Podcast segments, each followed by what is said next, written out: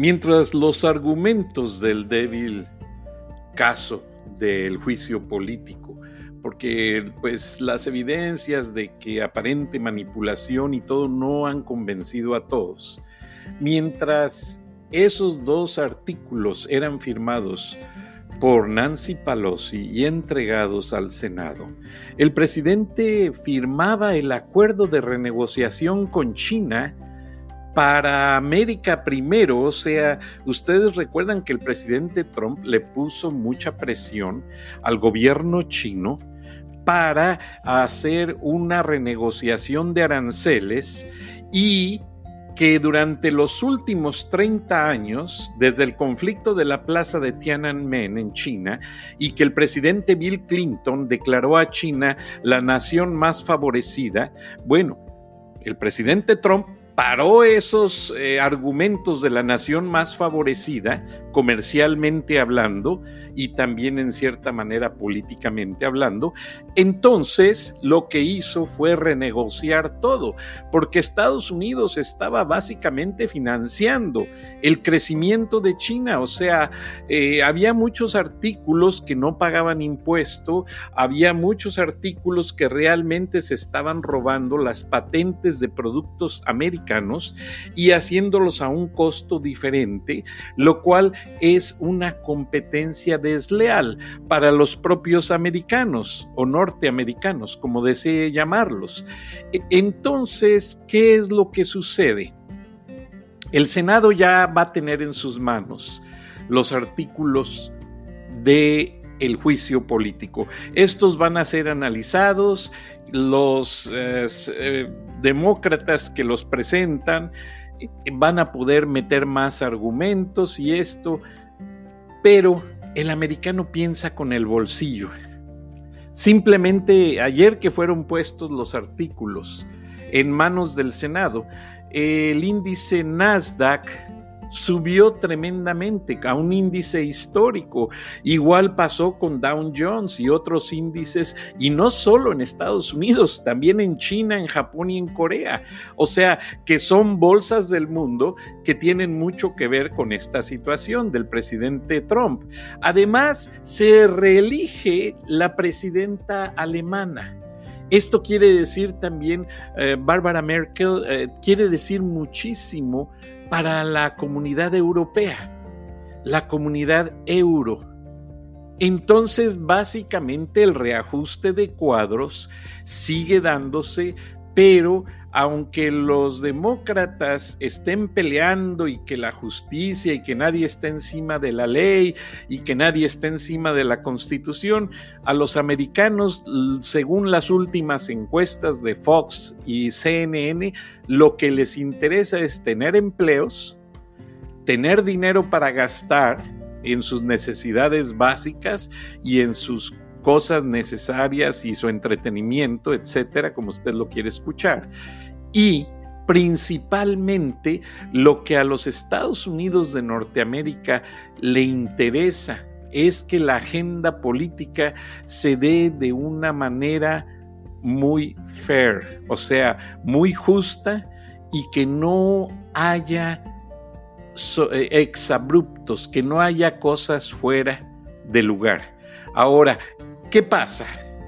La señora a quien le llaman Pocahontas, un personaje de unas caricaturas, eh, de apellido Warren, senadora, catedrática, eh, no quiso estrecharle la mano al señor Sanders en el reciente debate.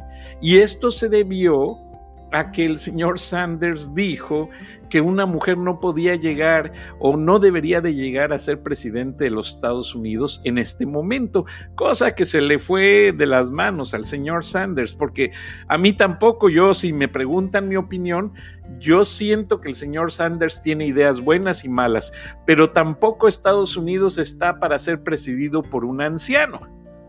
Entonces, eh, en la política siempre va a haber temas de discusión, siempre va a haber puntos a favor, puntos en contra, pero la situación es que América o Estados Unidos se divide más. No quiere decir esto que sea entre demócratas y republicanos. No, ya los millennials también tienen sus puntos de vista. Los millennials también tienen su manera de pensar. Y yo soy padre de un millennial y ellos no están de acuerdo con los partidos perdón, existentes en este momento. Entonces hay que considerar que también están siendo una fuerza. Una fuerza que más que política tiene que ver con la tecnología, con los nuevos avances y con las nuevas perspectivas que los Estados Unidos está tomando. Ustedes ya escucharon, Donald Trump ya creó un departamento que no sé si va a depender del Departamento de Defensa, pero que va a cuidar ya el espacio de los Estados Unidos, o sea, va a haber una fuerza galáctica que va a cuidar la atmósfera. Aparte, el primer punto es que ya hay mucha basura de los satélites alrededor del mundo volando, circulando. Entonces, una de las primeras ideas es controlar toda esa basura y destruirla para evitar que afecte a los satélites que están en funciones. ¿Qué pasa si no hace eso los Estados Unidos? Esta basura puede dañar satélites que están funcionando y a todos nosotros nos va a afectar. Usted ya no va a poder escuchar mi show en el Internet o tampoco va a usar su tracking device, o sea, su mapa de Google o Waze, para que lo lleve a casa de un amigo dándole las direcciones esquina por esquina. O sea, eso es tan delicado que nos puede afectar a todos en general. Entonces, cuando los norteamericanos escucharon que el vicepresidente Pence siguió los ordenamientos del comandante en jefe, Donald Trump, en el sentido de que debe de prepararse una fuerza espacial que cuide el espacio sideral, el espacio, eh, pues así decir, galáctico, ¿por qué no? Más allá de las funciones de NASA, porque NASA es una agencia de investigación espacial. NASA no tiene ninguna función militar, ni de inteligencia, ni de nada. Ellos hacen investigación espacial en cuanto a que si la fruta orgánica se da en el espacio, en cuanto a cómo los hombres pueden vivir o sobrevivir en el espacio, etcétera. Pero ellos no tienen nada que ver, y se lo digo porque yo participé en una serie de convenciones cuatro años en la base espacial de NASA en Alabama. Y realmente, aparte de que me trataron muy bien y me tocó explicarle a estudiantes hispanos por qué deberían de ellos de seguir sus carreras y deberían de procurar por ser astronautas, que aunque yo no soy astronauta, di la conferencia al lado de un astronauta argentino, por cierto, argentino-americano. Eh, toda esta tónica es referente a que NASA solamente hace reportes y los trae al gobierno, pero no hace nada relacionado ni con actividades militares ni con inteligencia. Ellos siembran frutas, se curan enfermedades, algunas personas que van al espacio llevan órganos y tratan de ver la reproducción de órganos y muchas cosas.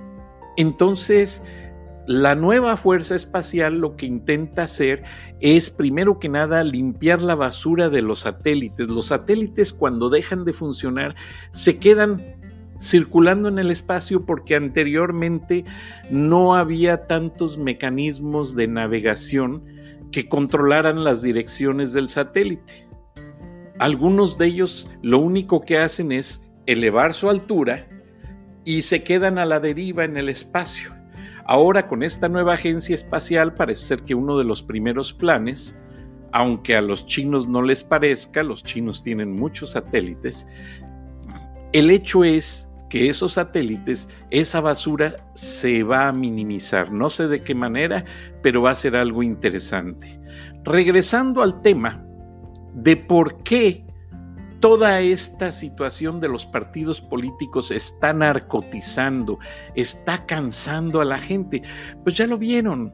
Esta congresista Warren, demócrata de gran tradición, que se hizo a identificar en papeles universitarios como nativa americana, o sea, diciendo que ella pertenecía a una tribu de indios americanos solamente para obtener más ayudas y para obtener mejores créditos universitarios, lo cual no fue cierto. Ella nunca ha podido demostrar que tiene antecedentes de tribus nativas americanas. Entonces, eh, al concluir el debate, ya no le estrechó la, la mano al candidato Bernie Sanders. Entonces, básicamente eso fue un mensaje muy grande para el electorado demócrata. Ahora les comentaba yo el análisis. El ex vicepresidente Biden, pues tampoco tiene puntos a su favor con todo lo que hizo en Ucrania, con los negocios de su hijo. Ahora, ¿quién podría ser un candidato fuerte? Hasta este momento, las encuestas no apuntan a ninguno y cada vez son más los que se retiran. El único que está pues autopostulándose es Michael Bloomberg, el neoyorquino que fue alcalde de Nueva York, pero que no quiere entrar a los debates. Este señor Bloomberg maneja una gran cantidad de información que determina los índices de las bolsas de valores.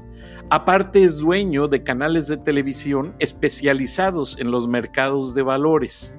Eso le da mucho poder al señor pero él no ha querido participar de los debates pese a que se considera demócrata. Sigue tomando clases de español con una, una colombiana. Le gusta el idioma español. Cuando fue alcalde de Nueva York, él realmente le dio mucho reconocimiento a los habitantes hispanohablantes, llámense mexicanos, colombianos, guatemaltecos.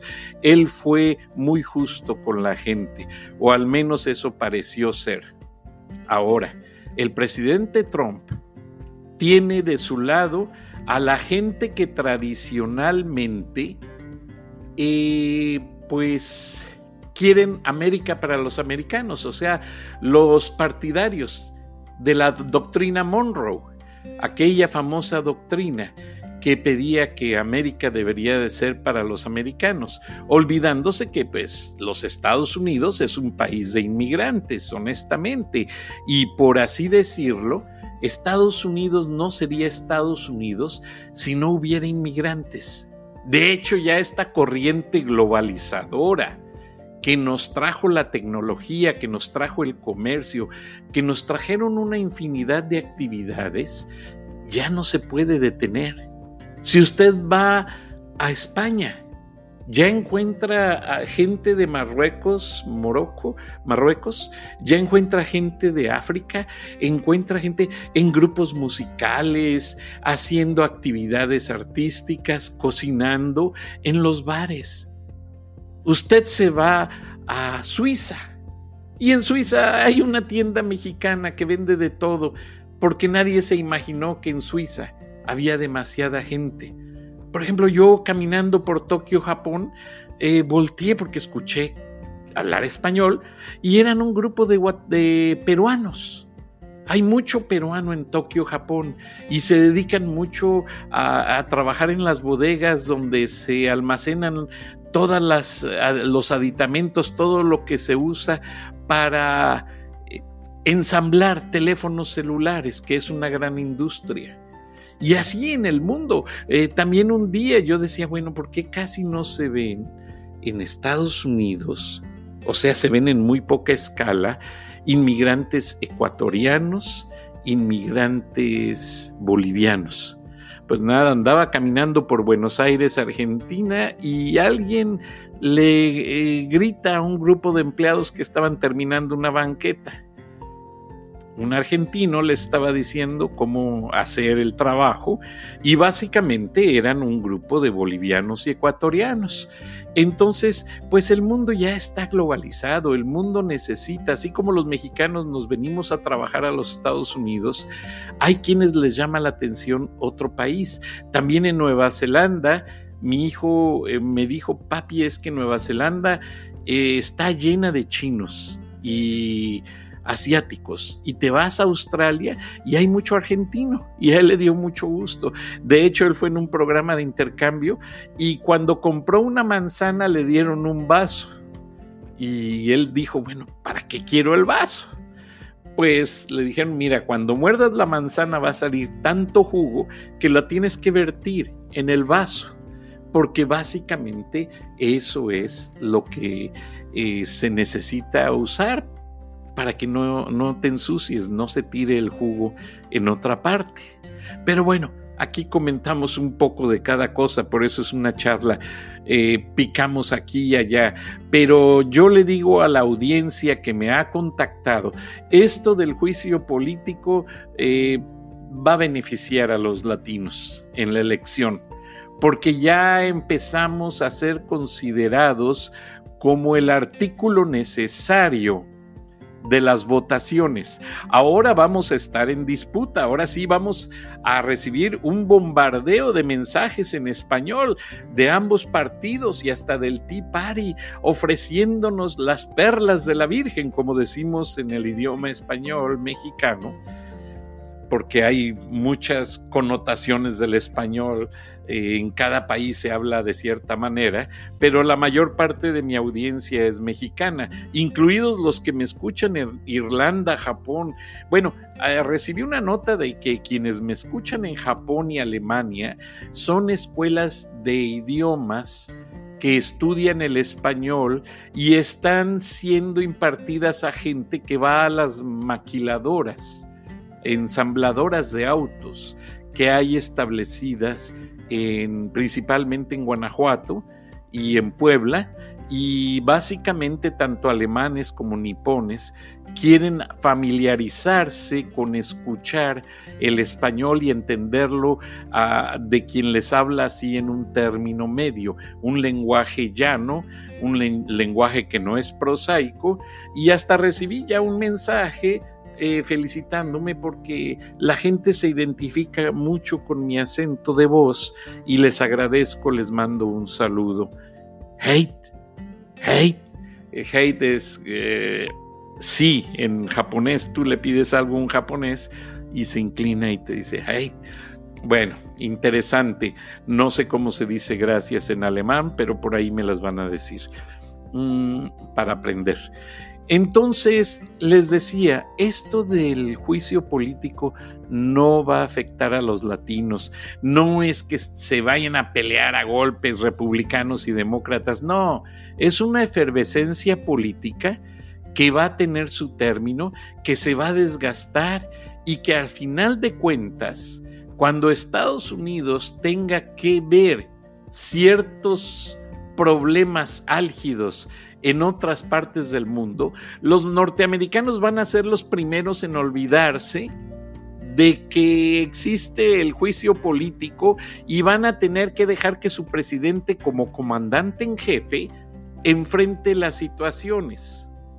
Ahora, se criticó mucho que el presidente Trump tomó medidas recientes en cuanto al líder militar iraní cuando lo mandó matar iguales a las que tomó el presidente Clinton cuando también formó un grupo del ejército para mandarlo a, Irán, miento a Irak. Entonces hasta hay una película correlacionada con ese tema, pero no, no vamos a hablar de eso.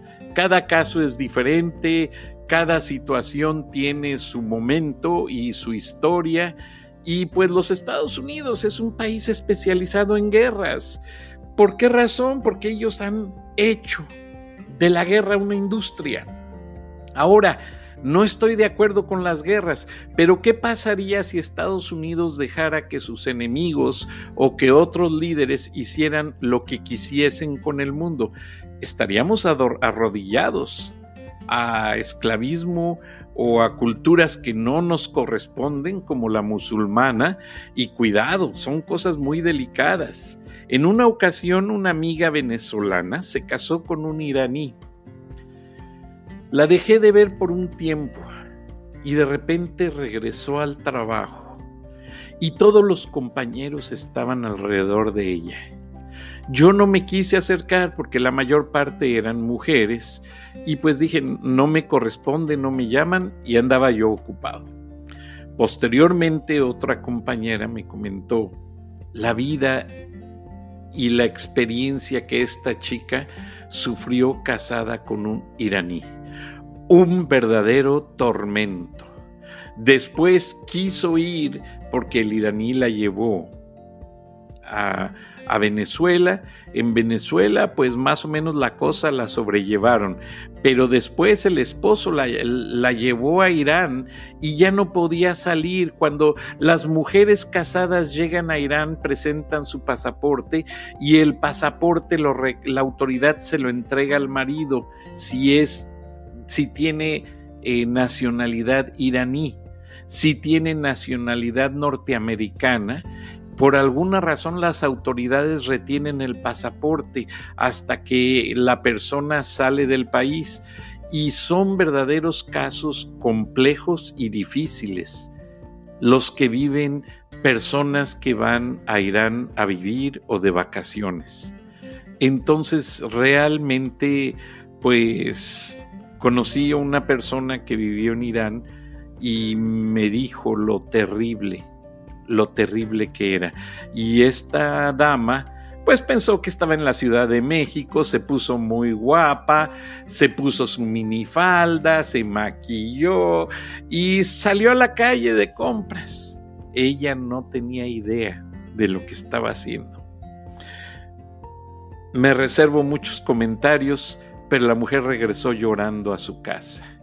Al poco tiempo quiso regresar a México, porque en el trabajo, trabajo fue cuando la mandaron a Irán. Y pues la verdad que aprenden, todos aprendemos de esas situaciones. Pero amigos mexicanos, si andan coqueteando con otras culturas, pues que sea por aprender nada más que no sea por adoptar la cultura. Es muy delicado. Y nosotros los mexicanos somos muy especiales para vivir, número uno. Número dos, a, los mexicanos no nos gusta que nos estén diciendo cómo hacer las cosas. Y en esos países es una obligación. El servicio militar es obligatorio. Allá hay pena de muerte. Y no hay un juicio como en los Estados Unidos que es abundante en buscar pruebas, en buscar testigos. No, allá los mandan matar porque el que estaba al frente del grupo de policía en ese momento dijo que tiene que ser así y así tiene que ser.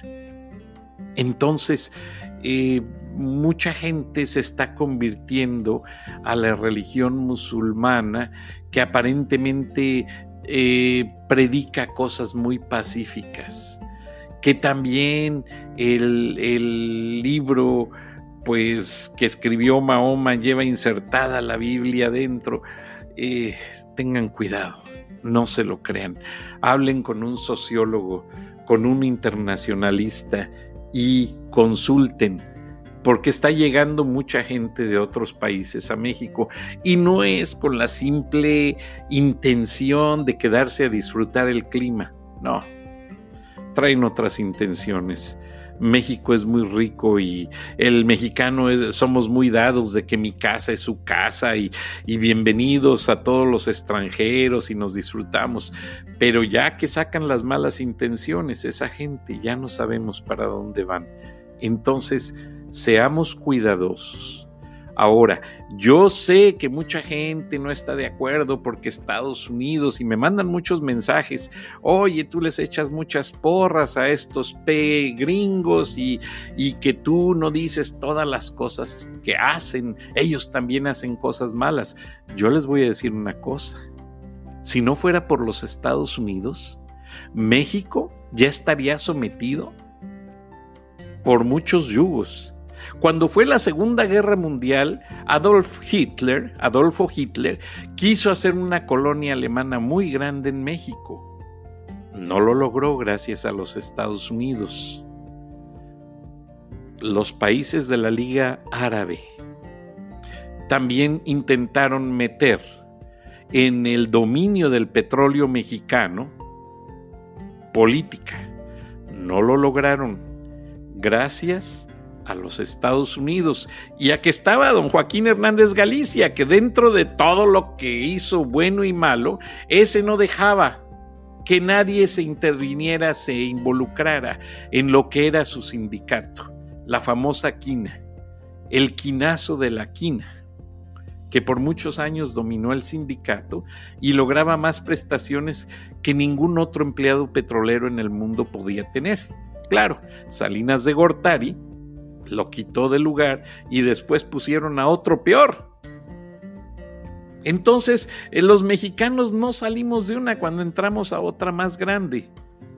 Entonces, para acabar de contestarle a esos miembros de la audiencia que me escriben y hasta me ponen ofensas piensen muy bien, los Estados Unidos trata de preservar una paz. Sí, todo tiene un precio. Que los Estados Unidos sacan nuestros productos a un precio muy barato, pues sí. Lamentablemente así es el mundo de los negocios, pero hay otros países que ni siquiera barato lo quieren pagar y que también tienen puestos los ojos en México. El primer presidente que llegó a visitar a Vicente Fox fue Vladimir Putin en el año 2000. ¿Ustedes creen que Vladimir Putin le interesaba mucho Vicente Fox? No. Lo que dijo, aquí está el primer idiota sobre el cual me puedo ir. A ver qué saco. Porque Vladimir Putin no da un paso sin sacar ventaja de algo. Y que me perdonen los rusos, pero es la verdad. Ahora, que me perdone Vicente Fox por el calificativo, pero es que él no ha hecho ninguna otra cosa que demuestre lo contrario. Y yo soy guanajuatense y lo digo con propiedad. Yo pago mis impuestos en Guanajuato, yo crecí en Guanajuato y yo quiero mucho a Guanajuato. Y Vicente Fox pudo haber hecho más por Guanajuato.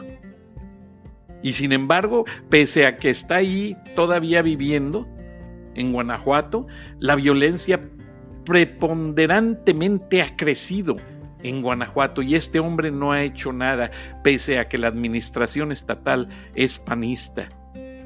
Ni siquiera él tanto que critica, tanto que habla, pues ni siquiera ha sido para fajarse los pantalones y decirle al gobernador, eh, Juan Diego se me olvidó el apellido, pero no lo quiero ni recordar. Eh, Sinjo, eh, eh, Sinjo es el apellido del gobernador, pero que le dijera firmemente, o me paras esa violencia o hacemos algo. Nada, siguen de brazos cruzados. Hay paros camioneros de tanto asesinato de choferes. La autoridad no responde. Celaya, Paseo el Grande, todo el Bajío está aterrorizado por las mafias del crimen. Nadie hace nada. Salamanca, León, Guanajuato están aterrados de tanto secuestro, tanta pillaje. Y Vicente Fox, como si nada existiera. Él solo se para a criticar al presidente, pero él qué hizo? Las mafias crecieron con Vicente Fox y se consolidaron con Felipe Calderón. Y dejaron un problemón Tan consecuente fue Vicente Fox que por eso los mafiosos y los carteles tienen sus sucursales en Guanajuato y no hay quien los detenga. Entonces, nos va a ir bien si el presidente Trump sabe sobresacar adelante el problema del juicio político. Y si no es enjuiciado, se reelige. Y si se reelige, él sí quiere meter en cintura a los carteles de la droga en México, porque ya están cansados. Recuerden que a los gringos no les conviene tanta violencia en su patio. México es considerado el patio, de los Estados Unidos y México tiene gran cantidad compartida con Estados Unidos, en gente que trabajamos acá, en que tenemos familias en ambos países, en que compartimos una cultura, en que compartimos territorios tan grandes, en que compartimos gran cantidad de productos, de comercio, de relaciones exteriores. México va a responder bien y Estados Unidos tiene que responder mejor. Y gracias, nos escuchamos mañana hasta entonces, les agradezco el favor de su atención.